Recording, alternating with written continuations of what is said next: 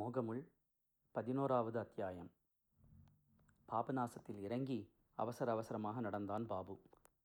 வீட்டு வாசலில் அவன் சகோதரி அவன் வருகிற திக்கை பார்த்து கொண்டு நின்று கொண்டிருந்தவள் அவனை பார்த்ததும் சட்டென்று மறைந்தாள். அடுத்த கணம் அவனுடைய தந்தை வாசலுக்கு வந்துவிட்டார். பாபு ஏன் இத்தனை நாழி? என்று சுபாவமான அவசரத்தில் கேட்டாள் அக்கா. ஏண்டா இத்தனை நாழி பாபு? இத்தனை நாள் பஸ் ஸ்டாண்டில் நின்றுண்டு பார்த்துட்டே இருந்தேன்.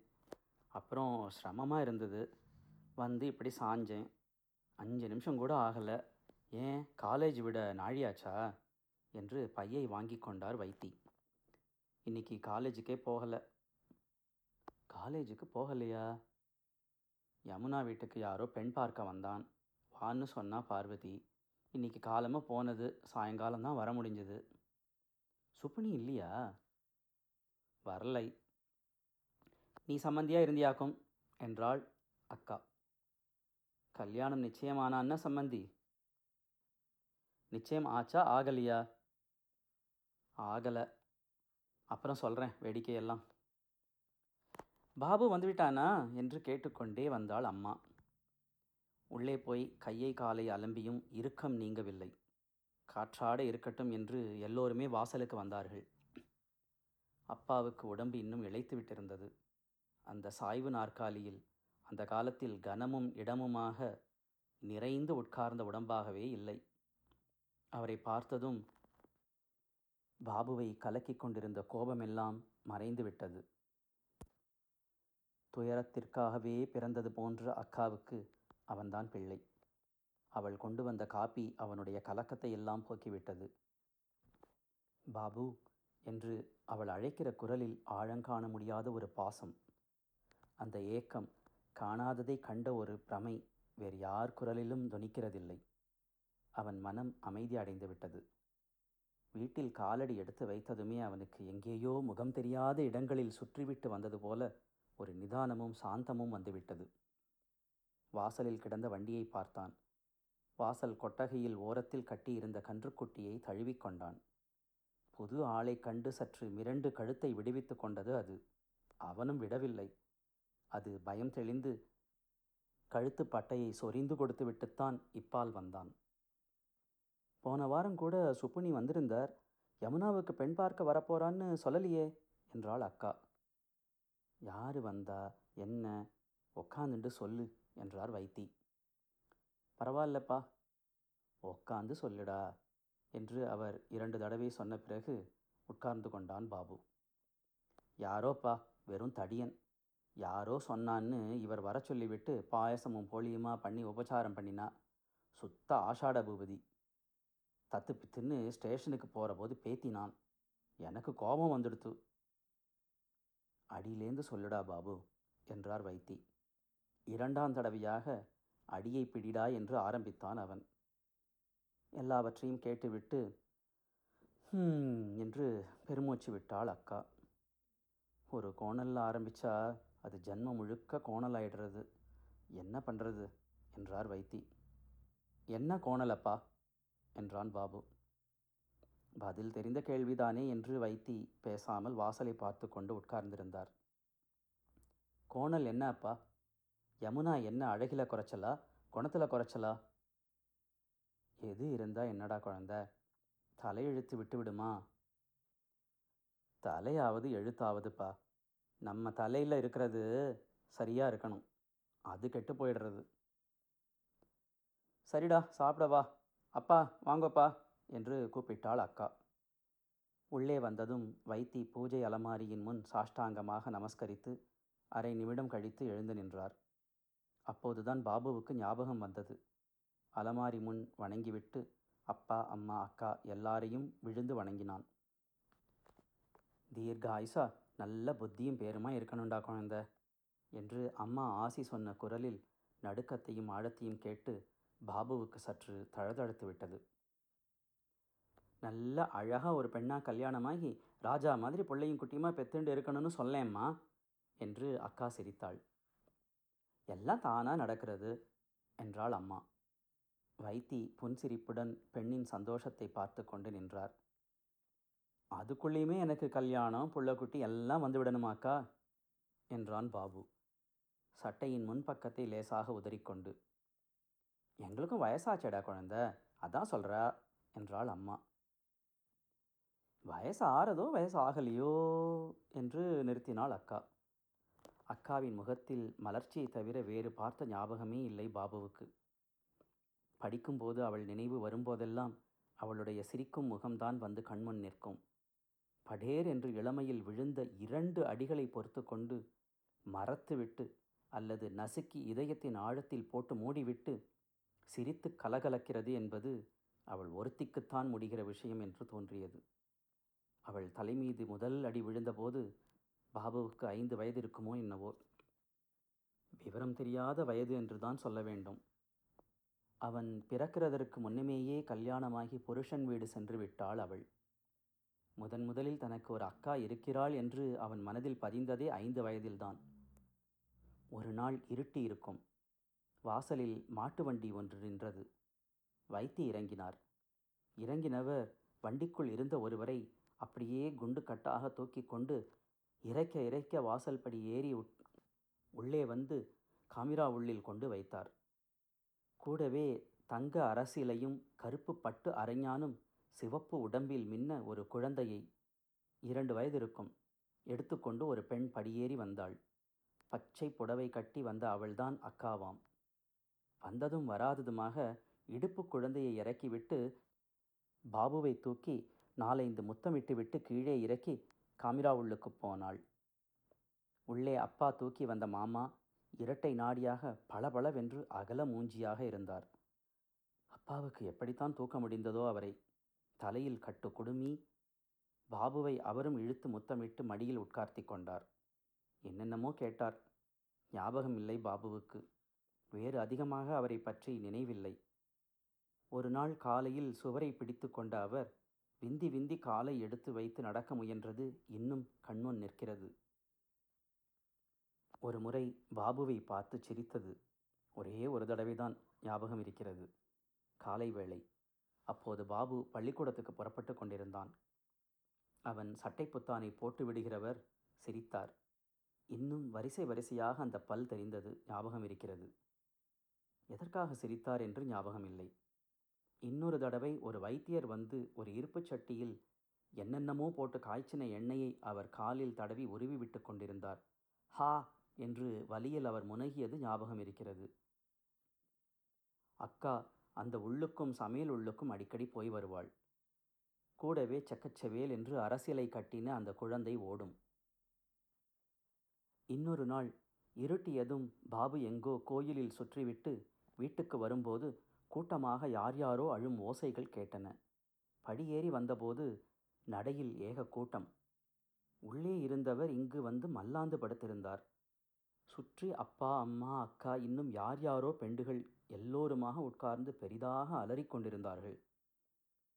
பாபுவும் என்னவென்று தெரியாமல் அழுது கொண்டே நெருங்கியதும் கூட்டத்திற்கு நடுவில் மாட்டிக்கொண்டு மூச்சு முட்ட விடுமா விடுமா என்னை என்று அலறிக்கொண்டு எழுந்து போய் நிலைப்படியில் நின்று இந்த காட்சியை பார்த்ததும் ஞாபகம் இருக்கிறது.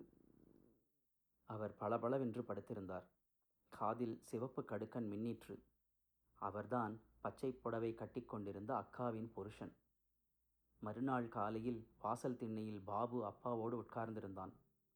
திடீரென்று தெருவில் நின்ற ஒரு வண்டியிலிருந்து மூன்று நாலு பாட்டிகள் இறங்கி மார்பில் ஓங்கி ஓங்கி அடித்துக்கொண்டு அலறிக்கொண்டு படியேறி உள்ளே போனார்கள். அந்த பாட்டி எவ்வளவு மொத்தம்? பெரிய சத்துமா பைகள் மாதிரி ஆடின மார்பில் ஓங்கி ஓங்கி அடித்து கொண்டு வந்தாளே அதை இன்னும் மறக்க முடியவில்லை. அந்த பாட்டி அவரை படுக்க வைத்து தூக்கி கொண்டு போனபோது அதே மாதிரி அடித்து அழுது கொண்டே பின்னால் போனாள். இன்னொரு ஞாபகம். தூக்கி கொண்டு போய் அவரை அந்த கீற்று படுக்கையோடு ஒரு மரத்தடியில் வைத்திருந்தார்கள். சற்று தூரத்தில் வடவாறு ஓடிக்கொண்டிருந்தது. நல்ல வெயில். கால் பொரிந்தது. அந்த இடம் எங்கு பார்த்தாலும் சாதாரண தரை மாதிரி இல்லை. மண் காவி நிறமாக இல்லாமல் சாம்பல் மாதிரி இருந்தது.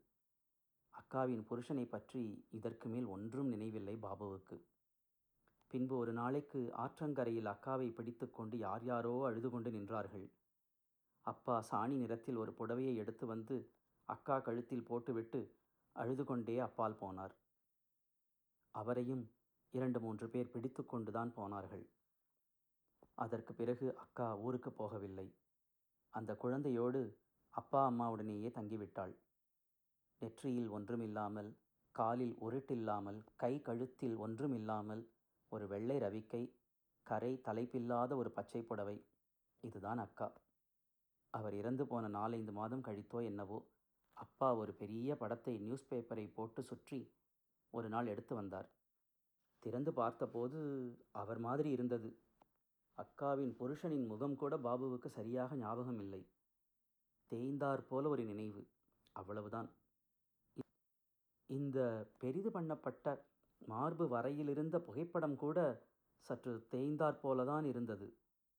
யாரோ டிராயிங் மாஸ்டர் தெரிந்த வரையில் பெரிது பண்ணி கொடுத்ததை அப்பா எடுத்துக்கொண்டு வந்துவிட்டார் ஏதோ ஒரு நாள் பள்ளிக்கூடம் போகும்போது அவன் சட்டை புத்தானை மாட்டிக்கொண்டே அவர் சிரித்த சிரிப்பும் சுவரை பிடித்துக்கொண்டு ஒரு நாள் விந்தி விந்தி அவர் நடக்க முயன்றதுமே ஞாபகம் இருந்த பாபுவுக்கு இந்த படம் யாரோ மாதிரி இருந்தது.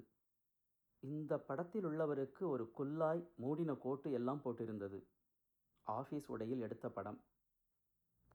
இருந்தாலும் அவரை சீக்காளியாக பார்த்தபோது கூட இதைவிட நன்றாக இருந்தார் என்றே பாபுவுக்கு தோன்றிற்று.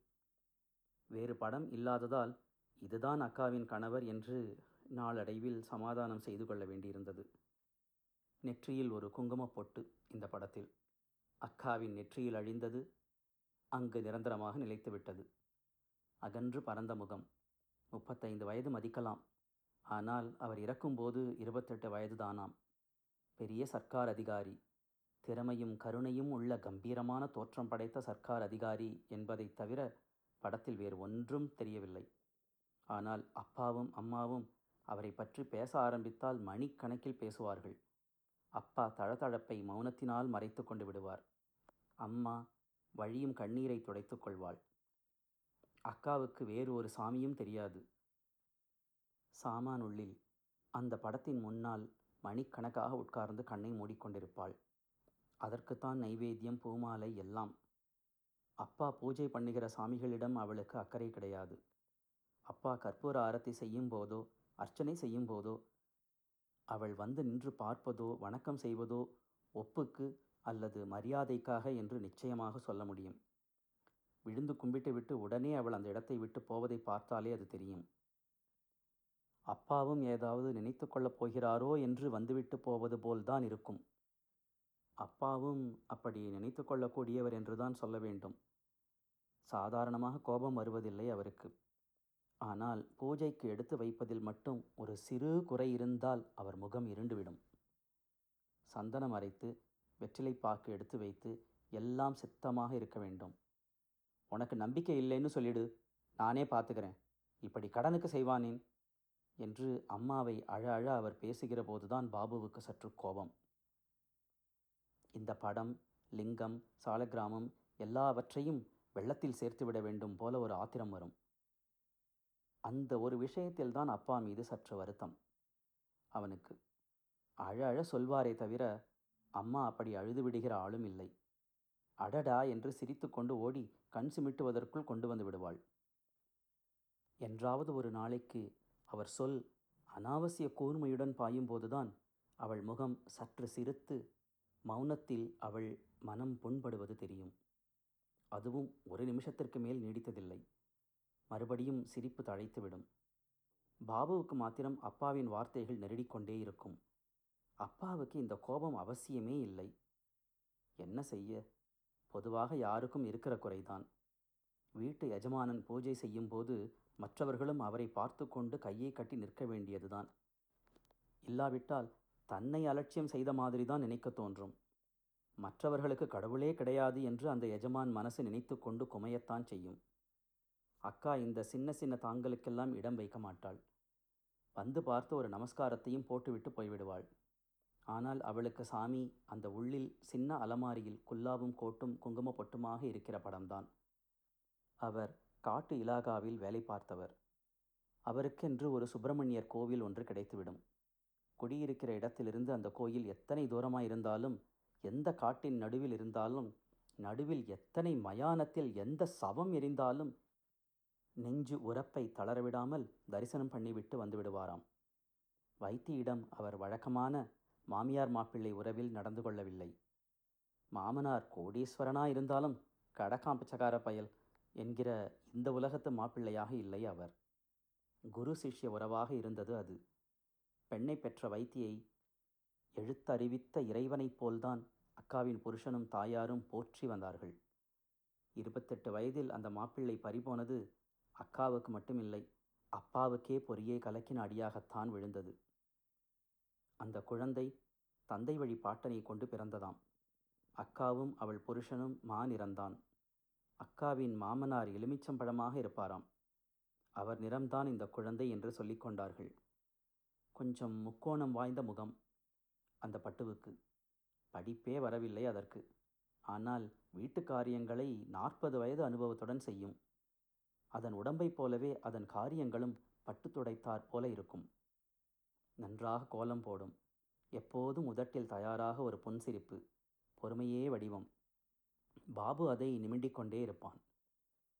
இரண்டரை வயசு பெரியவன் என்ற அதிகாரத்தை நிமிஷத்திற்கு நிமிஷம் அவன் செலுத்துவதும் சுக்ரீவாக்னியாக பட்டு அதை கேட்டு ஓடுவதும் பார்க்க சற்று மனசுக்கு கஷ்டமாக கூட இருக்கும். எட்டி பட்டு கொஞ்சம் தண்ணி கொண்டு வா ம் என்று பாபு அதட்டுகிற அதட்டல் தினமும் பத்தடவையாவது கேட்கும். எட்டி பட்டு என்னடி நிற்கிற ஏன்னு கேட்கறதுக்கு என்ன? எட்டி பட்டு இலைய போடுறி. பட்டு அதோ அலமாரியில் இந்து தேச சரித்திரம்னு நீல அட்டை போட்டிருக்கும் ஒரு புஸ்தகம். அதை எடுத்துட்டு வா. இதுதான் இந்து தேச சரித்திரமா? சூன்யம். இது பைந்தமிழ் வாசகம் டி. நீல அட்டடி போ எடுத்துட்டு வா. என்ன இழிக்கிற? ம். எட்டி பட்டு குடலே எடுத்துட்டு வா. பூ பறிச்சுட்டு வரணும். தோட்டிக்க துண்டு கொண்டு வாடி பட்டு. பட்டு என்ன அதுக்குள்ளேயும் தூக்கம்? மணி எட்டு அடிக்கல. பட்டு எட்டி பாவாடையை இழுத்து விட்டுண்டு தூங்குடி. சொரண கிட்டவள பாபுவின் அதிகாரம்தான் அறுபது நாழியும் பிறந்து கொண்டிருக்கும். பத்து வயதுதான் அவனுக்கு. நாற்பது வயது சமர்த்துடன் அது காரியம் செய்வது போல அவனும் நாற்பது வயது அதிகாரத்துடன் கார்வார் பண்ணி கொண்டிருப்பான். அதுவும் கொண்டு வரேன் மாமா இனிமேல் இல்லை மாமா என்று ஓடி ஓடி அவனுக்கு ஈடு கொடுத்து கொண்டிருக்கும். எட்டி பட்டு இந்த மாதிரி கோயிலில் வீதியிலெல்லாம் மாமா மாமான்னு கூப்பிட்டியோ? அப்புறம் தெரியுமோ? அதெல்லாம் வீட்டில் தான் வச்சுக்கணும். தெரிஞ்சுதாடி? சரி மாமா என்னடி மாமாங்கிற? பாபுன்னு கூப்பிடு. போ மாமா நீ ஒன்று என்ன சொன்ன? மண்டையில் ஒரு குட்டு. தாத்தா தாத்தா மாமா குற்றான் தாத்தா என்று வீட்டில் போய் புகார். ஓயாமல் விரட்டி கொண்டே இருப்பான் பாபு அதை. அதுவும் கூடவே போகிற நின்றால் நிற்கிற சந்திரவட்டம் போல அவன் கூடவே போய்க் கொண்டிருக்கும். முழங்காலுக்கு கீழ் ஆடு சதையிலும் முன் கையிலும் பச்சை நரம்பு அந்த வெண் உடலில் ஓடுவது நன்றாகத் தெரியும். இவன் ஒரு பள்ளிக்கூடம் அவள் ஒரு பள்ளிக்கூடம். இரண்டு பேரும் ஐந்து நிமிஷம் முன்னே பின்னே பகல் சாப்பாட்டுக்கு வந்துவிடுவார்கள் அப்பா அம்மா அக்கா எல்லோருக்கும் தூக்க கலக்கமாக இருந்தால் பட்டுவே மாமாக்கு இலையை எடுத்து போட்டு சாப்பாடு பரிமாறி பின்பு தானும் சாப்பிட்டு விட்டு மெழுகி துடைத்துவிட்டு பள்ளிக்கூடமும் போய்விடும். ஏதாவது ஒரு நாள் முன்னால் வந்தால் மாமா வருகிற வரையில் காத்து கொண்டிருந்து விட்டுத்தான் சாப்பிடும் அது. பாபுவுக்கும் அவள் இல்லாமல் தனியாக எங்கும் போகவும் முடியாது. அவளுக்கு பதினொன்று வயது இருக்கும். பார்க்கிறவர்கள் பதினைந்து வயது மதிப்பிடும்படியாக வளர்ந்து விட்டாள். மூக்கில் ஒரு கம்பி சுற்றி இருக்கும். காதில் ஒரு சிவப்பு கடுக்கண் அப்பா போட்டு கொண்டிருந்தது. கையில் இரண்டு தங்கக்காப்பு கட்டைக்காப்பு காலில் ஒரு கொலுசு கழுத்தில் ஒரு சின்ன கண்ணாடி மணிமாலை. அவளை கல்யாணம் செய்து கொள்ள சற்று பணம் படைத்த உறவினர் பல பேர் திட்டம் போட்டிருந்தார்கள். அந்த நிறம் முக்கோண முகமாயிருந்தாலும் அதில் வடிந்த கலை மென்மையான சுபாவம் காரிய சமத்து அதிகமாய் பேசாத கேட்டதற்கு பதில் சொல்லுகிற ஒதுங்கல் இதெல்லாம் தான் அவர்களை கவர்ந்திருக்க வேண்டும். மறு வருடம் கல்யாணம் செய்து விடுவதாக ஏற்பாடுகள் நடந்து கொண்டிருந்தன. கழுத்துச் சங்கிலி இரண்டு கைக்கு வளையல் சீர்பாத்திரங்கள். இப்படி கொஞ்சம் கொஞ்சமாக சாமான் சேர்ந்து கொண்டிருந்தது. வாசல் திண்ணையில் ஒரு பத்தர் வந்து என்னமோ பண்ணை வீட்டு கல்யாணத்திற்கு போல பட்டரை பரப்பி ஊதி தட்டி கொண்டிருந்தார். பாபுவின் புஷ்பராக அடுப்பு கட்டிக்கு கூட அப்போதுதான் எண்ணெய் எடுத்து மறுகட்டு நடந்தது. ஆனி மாதம் கல்யாணம் நடக்கப் போகிறது. பங்குனி மாதம் முடிய நாலு நாள் இருக்கிறது. பட்டு ஆறாம் வகுப்பு பரீட்சை எழுதிவிட்டு ஓடி வந்தாள். பாட்டில் அவளுக்கு முதல் மார்க்காம். சந்தோஷம் தாங்கவில்லை. தாத்தாவிடமும் பாபுவிடமும் சொல்லி கூத்தாட வேண்டும் போலிருந்தது. ஓடி வந்தாள். படி இடித்து விழுந்தாள். முழங்காலில் ஆழமான காயம். ரத்தம். வழக்கம் போல சாணி சுண்ணாம்பு என்று கைக்கு அகப்பட்டதை போட்டு கை வைத்தியம் செய்தாள் அக்கா. பட்டுவுக்கு ஜுரம் கூட வந்துவிட்டது. பூஞ்சை உடம்பு. அதிர்ச்சி தாங்காத உடம்புதான். ஏண்டி இப்படி ஓடி வர? என்றான் பாபு. பட்டு இந்த மாதிரி படுத்துக்கொண்டே அவன் பார்த்ததில்லை. அப்படி ஒன்றும் வேகமாக ஓடி வரலமாமா தவறி விட்டுடுத்து. ரொம்ப வலிக்கிறதோ இல்லையோ? கொஞ்சமாக தான் வலிக்கிறது. பின்ன இப்படி முனகரியே? எலும்பில் இருக்கோ இல்லையோ வலிக்கிறது. ரெண்டு நாளில் சரியாக போயிடும்.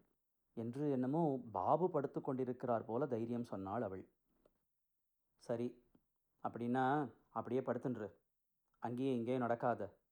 என்று அதிகாரம் பண்ணிவிட்டு சற்றைக்கு ஒரு தரம் வளைய வளைய வந்து விசாரித்து கொண்டிருப்பான் பாபு. இரண்டு நாளில் அந்த காயம் சரியாகவில்லை. கால் வலி நின்றுவிட்டது. மார்பு வலி என்று மார்பை பிடித்து கொண்டு கூச்சல் போட்டாள் அவள். பட்டுவுக்கு அந்த மாதிரி இறைந்து கத்தவே தெரியாது. இப்போது அவள் போடுகிற கூச்சல் அப்பா ரெண்டு நாள் ராப்பகலாக ஓயாத கூச்சல். கூட அப்பாவும் அம்மாவும் அக்காவும் மாறி மாறி உட்கார்ந்திருந்தார்கள். இரவில் பாபு தூக்கம் வராமல் விரலால் காதை அழுத்தி பொத்திக் கொள்வான். அந்த கூச்சல் உடம்பை போய் என்னமோ செய்தது. பயமாக இருந்தது. மூன்றாம் நாள் காலை எழுந்திருந்தபோது மல்லாந்து படுத்துக்கொண்டே தாத்தா சொல்லிக் கொடுத்த ஏதோ தோத்திரத்தை சொல்லிக் கொண்டிருந்தாள் பட்டு. வள்ளி சற்று தேவலை போல் இருக்கிறது இல்லை இல்லை என்று சொல்வது போல அம்மா என்று வீறினாள் குழந்தை. ஒரு நிமிடம் கழித்து மறுபடியும் ஸ்தோத்திரம் சொல்ல ஆரம்பித்து விட்டாள். அப்புறம் பாபு பள்ளிக்கூடத்துக்கு போகிற வரையில் கத்தவில்லை. அப்பாடா. அன்று டிராயிங் பரீட்சை. கூஜாவையும் மூடியையும் ஒரு மணி நேரம் நாக்கை பிதுக்கிக் கொண்டு போட்டுவிட்டு பாபு திரும்பி வந்தான்.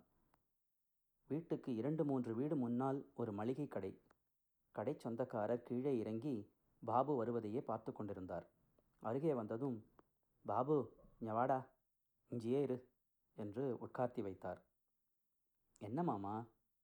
ஒன்றுமில்ல இப்போ வீட்டுக்கு போக வேண்டாம். இங்கேயே இரு. ஏன் மாமா? போய் சாப்பிடணுமே. சாப்பிடலாம். பட்டு செத்து போயிட்டாடா. என்ன மாமா வளர்றேல் அப்புறம் தெரியுமா? பாவங்க காலமே பள்ளிக்கூடம் போகிறப்ப நல்லா இருக்கிறத பார்த்துருக்கு என்று கணக்கு பிள்ளை சொன்னார். கடையில் இருந்தவர்கள் அவனை பார்த்த பார்வையிலிருந்து செய்தி உண்மை என்று பட்டது பாபுவுக்கு. மேலே மேலே வந்த அனுதாபங்கள் அவனை விசும்பி அழ அடித்து விட்டன. வீட்டுக்கு போக வேண்டும் என்று கேட்கக்கூட தோன்றவில்லை. கடைக்கார மாமா அவனை பக்கத்தில் இருந்த குளத்திற்கு அழைத்து கொண்டு போய் முழுகச் சொன்னார். வேட்டி சட்டையெல்லாம் பிழிந்து கொடுத்தார். மேல் துண்டை கொடுத்து கட்டிக்கொள்ளச் சொன்னார். வேறு யாரோ ஒருவன் அப்போது ஒரு கடுதாசி பட்டணத்தை கொண்டு கொடுத்து சாப்பிடச் சொன்னான். உப்புமா. ஹோட்டல் உப்புமா போல இருந்தது. எண்ணெயோ நெய்யோ வழிந்து இலை பளபளத்தது. வாசனையாக இருந்தது. பசியில் எல்லாவற்றையும் சாப்பிட்டு விட்டான் அவன். வெயில் தாங்க முடியவில்லை. குளத்தோரமா யானை முதுகு போல நீளமான மண்டபம். அதில் இருவரும் வெகுநேரம் உட்கார்ந்திருந்தார்கள். பாபுவின் கண் சூன்யமாக நீராழி மண்டபத்திலிருந்து கொதி போட்டு நீந்துகிறவர்களையும் வட்டமிடும் ஒன்றிரண்டு கழுகுகளையும் பார்த்து கொண்டே இருந்தது. கடைக்கார மாமா வீட்டில் கொண்டு போய் அவனை விட்டபோது திண்ணை வாசல் எங்கு பார்த்தாலும் தண்ணீர். வாசலில் பட்டு படுத்திருந்த பாய் ஜமக்காளம் தலையணை எல்லாம் சாக்கடையோரமாக கிடந்தன. உள்ளே ஹால் அறை எங்கு பார்த்தாலும் தண்ணீர். அப்பாவை காணவில்லை. ஹாலை தாண்டி சமையலறையில் அக்கா சோகம் போட்டு படுத்து கிடந்தாள். அம்மா அணைத்து கொண்டிருந்தாள். அவனை பார்த்ததும் பாபு பட்டு செத்து போயிட்டாடா என்று அம்மா வீறிட்டாள். தொண்டை கட்டி கிடந்தது அம்மாவுக்கு. பயந்து கொண்டு மாடிக்கு போய் படுத்து விட்டான் பாபு. அக்கா சாயங்காலம் வரையில் எழுந்திருக்கவில்லை. அந்தி வேளையில் கண் வெடித்தவள் பாபு பாபு என்று கூப்பிட்டாள். அருகே சென்றவுடன் பாபு கோயிலில் போய் கேட்டுட்டு வாடா. பட்டுவை கொடுன்னு கேள்டா அவரை. கேட்குறியா என்று கெஞ்சினாள். பாபு ஒன்றும் புரியாமல் வெடித்தான் போய் கேட்டால் பட்டு கர்ப்பகிரகத்திலிருந்து வந்து விடுவாளா? வந்தால் உண்மையாகவா? அக்கா பிதற்றுகிறாள். அக்காவுக்கு பிதற்றல் தெளிய ஒரு மாதம் ஆயிற்று ஒவ்வொரு நாளும் நாலைந்து விருந்துகள். குஞ்சலமே என்று நிலைப்படியை கடந்ததுமே அலறிக்கொண்டு வருவார்கள். பாபு மாடிக்கு ஓடிவிடுவான். அழுகை சத்தம் உள்ளே துளைத்து புகுந்து இனம் தெரியாத பயத்தை உண்டாக்கிற்று. அக்கா ஒரு வருடம் வரையில் சரியாக சாப்பிடவில்லை. எல்லாம் போய்விட்டது. கணவன் ஒரே பெண். வயிற்றுக்கு இருந்த சொத்திலும் முக்கால்வாசிக்கு மேல் போய்விட்டது. ஊர் ஊராக சர்க்காரில் மாற்றிக்கொண்டிருக்கிறார்களே என்று ஆயிரம் ரூபாய் பாத்திரங்களை அவர் தன்னுடைய சகோதரி புருஷன் வீட்டில் மச்சு மேல் போட்டு வைத்திருந்தார். சகோதரியின் புருஷன்தான் அவருடைய நிலப்பலன்களையும் கவனித்து கொண்டிருந்தவர். மைத்துனன் போனதும் பாத்திரங்களை அந்த மச்சே சாப்பிட்டு விட்டது. அதோடு நின்றுவிடவில்லை பொய்க்கணக்கு எழுதி பதினாயிரம் ரூபாய்க்கு மேல் மைத்துனன் கொடுக்க வேண்டும் என்று வியாஜ்யம் போட்டு வைத்தியை கோர்ட்டுக்கு இழுக்கடித்து படாத பாடுபடுத்தி விட்டார். கடனுக்காக முக்கால்வாசி நிலத்தை சாசனம் வாங்கிவிட்டார் அந்த தண்டபாணி ஐயர். அந்த தண்டபாணி ஐயருக்கு அன்னதாதா என்று ஒரு பிரசித்தி உண்டு. தினமும் நாலைந்து பிராமணர்களுக்கு வேறு யாருக்கும் இல்லை. அன்னதானம் செய்கிற வழக்கமாம். வீண் சோற்று சோம்பேறிகள் தான் அவருக்கு இந்த பட்டத்தை அளித்திருக்க வேண்டும். ஆயிரம் ஆயிரமாய் வட்டிக்கு கொடுத்து அதை திருப்பியே கேட்காமல் அயர்ந்திருக்கிற சமயத்தில் பிராது போட்டு நிலத்தை எழுதி வாங்கியே ஏழு வேலியை இருபது வேலியை ஆக்கிவிட்டவர் அவர்.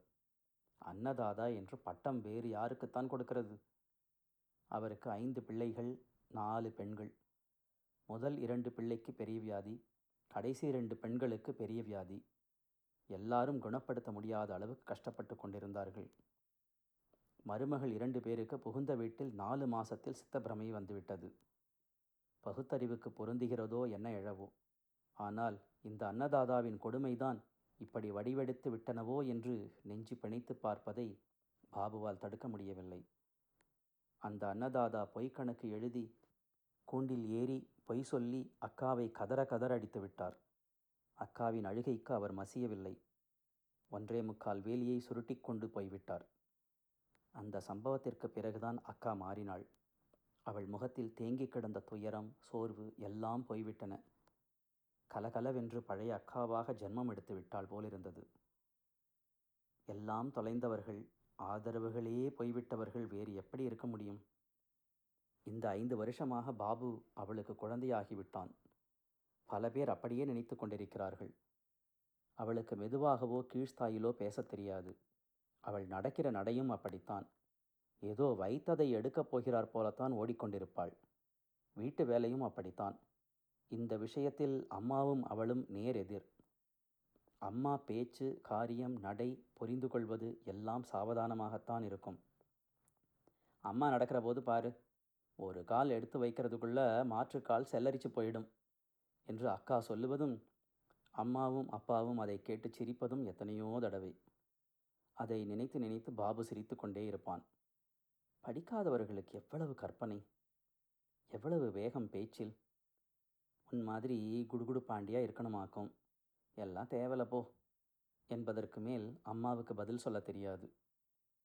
அக்கா குடுகுடுப்பை தான் வார்த்தைகளை ஒன்றன் மேல் ஒன்றாக சவாரி விட்டு அவள் பேசுவதும் அவள் காரியச் சுருக்கும் பார்க்க பார்க்க கண்ணுக்கும் மனதுக்கும் வேடிக்கையாக இருக்கும். குறிப்பறிந்து நடுநிசியோ பகலோ தூக்கமோ விழிப்போ எதையும் பாராமல் அவள் பிறருக்கு செய்து போடுவதில் அவளுக்கு ஈடாக யாரையும் சொல்கிறது சிரமம். யார் யாருக்கு என்னென்ன வேண்டும்? பாபுவுக்கு அம்மாவுக்கு அப்பாவுக்கு வந்த விருந்தினர்களுக்கு யார் யாருக்கு என்னென்ன பிடிக்கும்? சாப்பாட்டிலோ வெற்றிலைப்பாக்கிலோ பேச்சிலோ எல்லாம் அவளுக்கு அற்றுபடி நினைக்கிற போதே முன்னால் கொண்டு நிறுத்திவிடுவாள். கால் விரலாலேயே அவள் நடந்து ஓடுவதை பார்த்தால் தாவுகிற மாதிரித்தான் தோன்றும். அவள் உடம்பில் அப்படி ஒன்றும் பலம் இல்லை இரண்டு அடியை வாங்கி கொண்ட அவள் உடம்பு தேரவே இல்லை. ஆனால் அவளுடைய அன்புக்காகவே அன்பு செலுத்துகிற அவ்வியாஜமான அன்புதான் அவளுக்கு வலு தந்திருக்க வேண்டும். இல்லாவிட்டால் நோயும் துன்பமும் நெகிழடித்த இந்த உடம்பு பாதரசத்தைப் போல இப்படி துள்ளவோ மரங்கொத்தி மாதிரி சிரிக்கவோ முடியாது. அவள் எங்கு வந்தாலும் அங்கு சிரிப்பு சந்தோஷம் எல்லாம் புகுந்து இடம் கலகலத்துவிடும். மனசில் உள்ளதையெல்லாம் மளமளவென்று கொட்டிவிடுவாள் அவள். திடீர் திடீரென்று கோபம் வரும். படபடவென்று வாய் வந்த சுருக்கில் மறைந்தும் போய்விடும். ஊழல் காரியத்தை கண்டால் அவளுக்கு வருகிற படபடப்பு. யமுனாவையும் இவளையும் சேர்த்து நிறுத்தினால் அழுத்தமும் அவசரமும் நிதானமும் கலகலப்பும் பள்ளமும் மேடும் கடலும் அருவியும் அரித்தோடும் சலசலப்பும் அண்டாத ஆழமும் இளமையும் இழைப்பும் பக்கத்தில் பக்கத்தில் நிற்கிறார் போல இருக்கும். பட்டு இறந்து போய் இரண்டு மாதம் மூன்று மாதம் வரையில் யமுனாதான் அக்காவுடன் உட்கார்ந்து ஆறுதல் சொல்லிக் கொண்டிருக்கிற வழக்கம். மத்தியானம் ஒரு மணிக்கு வருகிற யமுனா இருட்டிய பிறகுதான் வீடு திரும்புவாள். அவர்கள் நட்பு வலுத்ததே அப்போது இருந்துதான் கடை கண்ணி கச்சேரி கோயில் எங்கே போனாலும் யமுனா அக்கா பார்வதி மூன்று பேரும் சேர்ந்துதான் கிளம்புவார்கள். அவள் பேச்சை கேட்டு சிரித்துவிட்டு போவதற்காகவே அவர்கள் வந்து போவது போல் இருக்கும் யமுனாவும் அவளும் கிட்டத்தட்ட ஒரே வயதுதான். யமுனாவை கல்யாணம் பண்ணி பார்க்க வேண்டும் என்று அக்காவுக்கு கொள்ளை ஆசை. உங்க மாதிரி நான் அவசரக்காரியாக்கா எல்லாம் மெதுவாகத்தான் நடக்கும் என்று சிரித்துக்கொள்வாள் யமுனா. என்னடா பாபு ஏன் சரியாகவே சாப்பிட மாட்டேங்கிற? என்று பக்கத்தில் பலகாரம் செய்து கொண்டிருந்த அக்கா கேட்டாள். சரியாக தானே சாப்பிட்றேன். வரபோது ஏதாவது ஹோட்டலில் அதெல்லாம் ஒன்றும் இல்லை. ஹோட்டல் பக்கமே போகலை. அதெல்லாம் இராதிடி. சம்மந்தி அண்ணா போயிருக்கான் இன்னைக்கு. கல்யாணம் நிச்சயம் ஆகலையேன்னு இருக்கும் என்று வைத்தி மெதுவாக சிரித்தார். கவலை என்ன? கோபந்தான் யாரோ முட்டாப்பைய அவனை வந்து பாருன்னா இந்த பெண் பார்க்கிற வழக்கம் இருக்கிற வரைக்கும் நாமெல்லாம் இப்படி அவமானத்தை சொஜ்ஜியும் பஜ்ஜியுமாக விலை கொடுத்து வாங்கி கட்டிக்க வேண்டியதுதான். என்னடாப்பா பண்ணுறது பெண்ணை பெற்றுவிட்டு முழிக்கிறாளே எல்லாரும். ஏண்டா இப்படித்தான் ஒருத்தனை வர சொல்வாளோடா? அந்த பிராமணன் தான் யோசிச்சு செய்யப்படாதோ? என்ன புத்தி இருந்தாலும் அசடுகள்டா என்று அக்கா பொறிந்தாள் யாரு? எல்லாரும் தான் அசடு இல்லை பயம். பெரியவா பெரியவான்னு பயந்துட்டே இருந்தா? பெரியவா எப்போவுமே யோசனையோடு செய்வா? காலை வாரி விட்டுடுறா. உன் சிநேகிதி மாட்டேன்னு சொல்கிறதுக்கு என்ன? பின்ன எப்போ தான் கல்யாணம் ஆறுதான் எல்லாம் தானாக ஆகும். சாப்பிட்டு கையலம்பினவுடன் குழந்த என்று குழைந்தார் வைத்தி. என்னப்பா? தம்புராவை ஸ்ருதி சேர்த்து வச்சிருக்கேன். ரெண்டு கீர்த்தனம் பாடுறியோ? என்றார். அவர் இப்படித்தான் கேட்கிற வழக்கம். இஷ்டம் இருந்தால் பாடு என்கிறார் போலத்தான் கேட்பார். வயிறு நிறைஞ்சு கிடக்கேப்பா. ஒன்னே ஒன்று பாட முடியாதோ? ம் என்று கொண்டே உட்கார்ந்தான் பாபு. அவனை பாடச் சொல்ல நிலையை விட்டு தேர் தள்ளுகிற மாதிரி தான் தானாக மணிக்கணக்கில் பாடிக்கொண்டிருப்பான். அதுவும் அப்பா சொன்னால். ஆதியில் அவர் சொன்னதை கேட்காதது நினைவு வந்து அவனை உபத்திரவப்படுத்தும். அந்த அரிப்பு முதலில் மறக்கும். என்ன பாடி என்ன? இது உள்ளுக்குள்ளேயே பாடுகிற பாட்டுத்தானே? அவர் மனசுப்படி வித்வான் ஆகிற நம்பிக்கையில் மண்ணை போட்டாகிவிட்டது என்று ஒரு நிராசை கரகரக்கும். மோகமுள் பதினோராவது அத்தியாயம் முடிந்தது.